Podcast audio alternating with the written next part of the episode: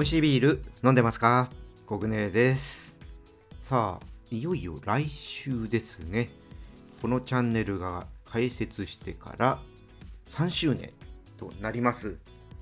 いやもうねそんなにやってんだなあっていう感じになってますけども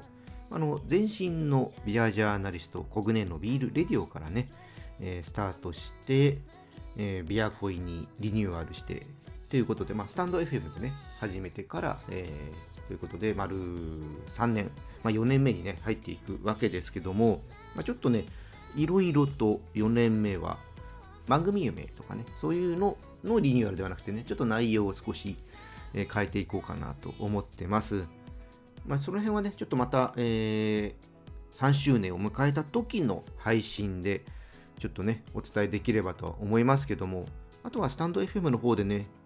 まあ、ちょっとまだね、決めてないんですけども、6月の3日が、えー、開設日なんですけども、そのちょっと前後でライブとかもね、できたらいいかなと思ってます。このあたりは、まあ、SNS とかでね、告知しようとは思いますので、ぜひね、お時間のある方、やったらね、来ていただければと思います。はい、じゃあね、今回はね、いつも通りですけどね、やっていきたいと思います。この番組はですね、ビール紹介やビールにまつわる話をお届けすることで、ビールが飲みたくなる、ビールが好きになっちゃう番組です。今回は、ビールを冷蔵庫で保管する時の方法についてね、お伝えします。ビールね、繊細なお酒なので、保管方法一つで味を劣化させてしまう可能性があります。今日は家飲みを美味しくするポイントについてね、お伝えしていきますので、参考にしていただければと思います。それでは始めていきましょう。ビアコイオープンです。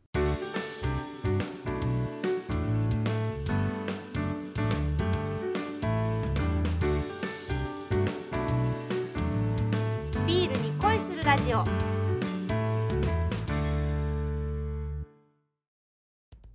改めましてビアコイですまずはね乾杯していきましょう今回はねドイツのクロンバッハバイツェンですドイツのね国内生産量ナンバーワンのクロンバッハが作るバイツェンです。小麦麦芽を使った無ろ過な白ビールで苦みが弱くフルーティーで飲みやすいのが特徴です。良質な水から作られる口当たりの優しさと蜂蜜やバナナのような甘い香りが人気のビールということです。まあねバイツェンはドイツを代表するビアスタイルの一つですからね。じゃあちょっとね、このグロンバッハのバイツェンですね。楽しみですね。飲んでいきます。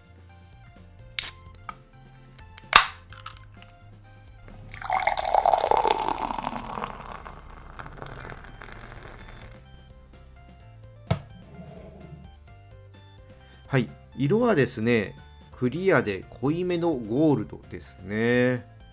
さあじゃあどんな味わいなのか飲んでいきたいと思いますいただきますうん。あのバイツェンらしいですね。バイツェンらしいというかバイツェンですね。あの口にね含むと軽やかな甘みと程よい酸味がね広がってきます。結構ね余韻は短いかな。結構こう喋ってるとすぐもうスッと消えてっちゃう感じですね。フルーティーなね、うん、フレーバーと苦味がね、ありますね。まあ、苦味といっても、決してね、一般的なビールと比べると弱くって、うん、この甘みとか酸味をうまく支えてくれてるという感じですね。香りもね、バイツェンらしい甘く熟したバナナのようなね、香りが華やかにあります。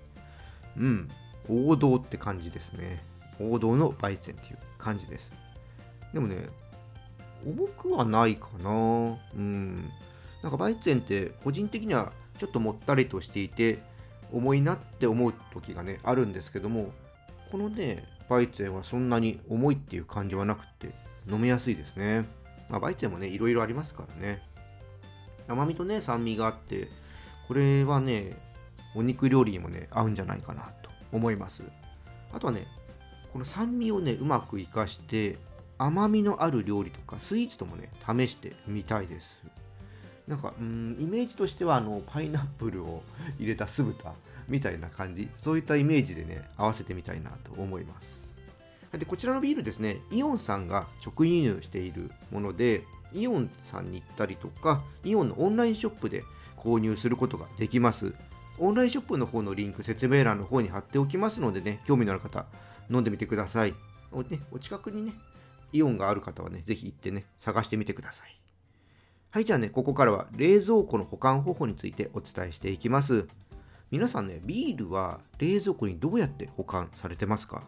保管ねする場所、えー、置き方決まってるでしょうか？これねちょっとしたねポイントなんですけども置き方一つでもねちょっとねビールの美味しさ変わってきてしまいます。まあ、せっかくね飲むなら美味しく飲みたいと思います。今日はねそのコツをねちょっとお伝えしていきたいと思います。まずですねビールは冷蔵庫の扉ポケットにはね置かないようにしてください。これはねまあイメージできるとは思うんですけども扉ね開け閉めするときに振動で炭酸が暴れてしまいます。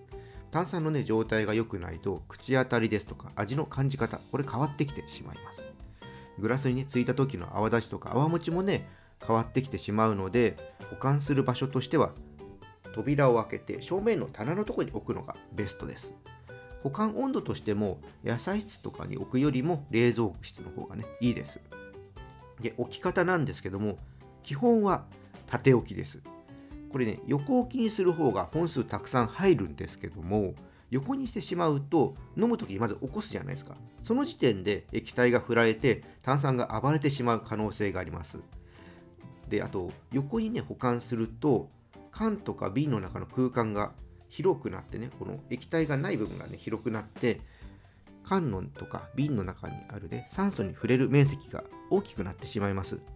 ビールはね酸素に触れると酸化して味が劣化しやすくなります。劣化をね防ぐためにも縦置きの方をね基本として保管するようにしてください。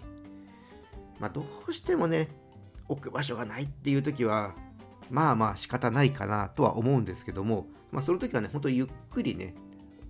ビールをね、起こしてもらって、えー、やってもらえればいいかなと思います。あとですね、ちょっと例外があって、コルクで栓をしているようなビールですね。こちらはコルクが乾燥してしまうと縮んで酸素が入りやすくなってしまうのでこちらはねちょっと横置きにしてコルクを湿らせておいてください、まあ、ワインをね飲む時と同じ感覚ですねワインを飲むときじゃない、ワインを保管するときとね、同じ感覚ですね。で、飲むときは静かにボトルを起こしてね、開けてください。まあ、たったね、これだけでもね、本当にね、ビールの味ってね、変わってきます。で、決してね、難しいやり方ではないと思いますので、是非ね、参考にしていただければと思います。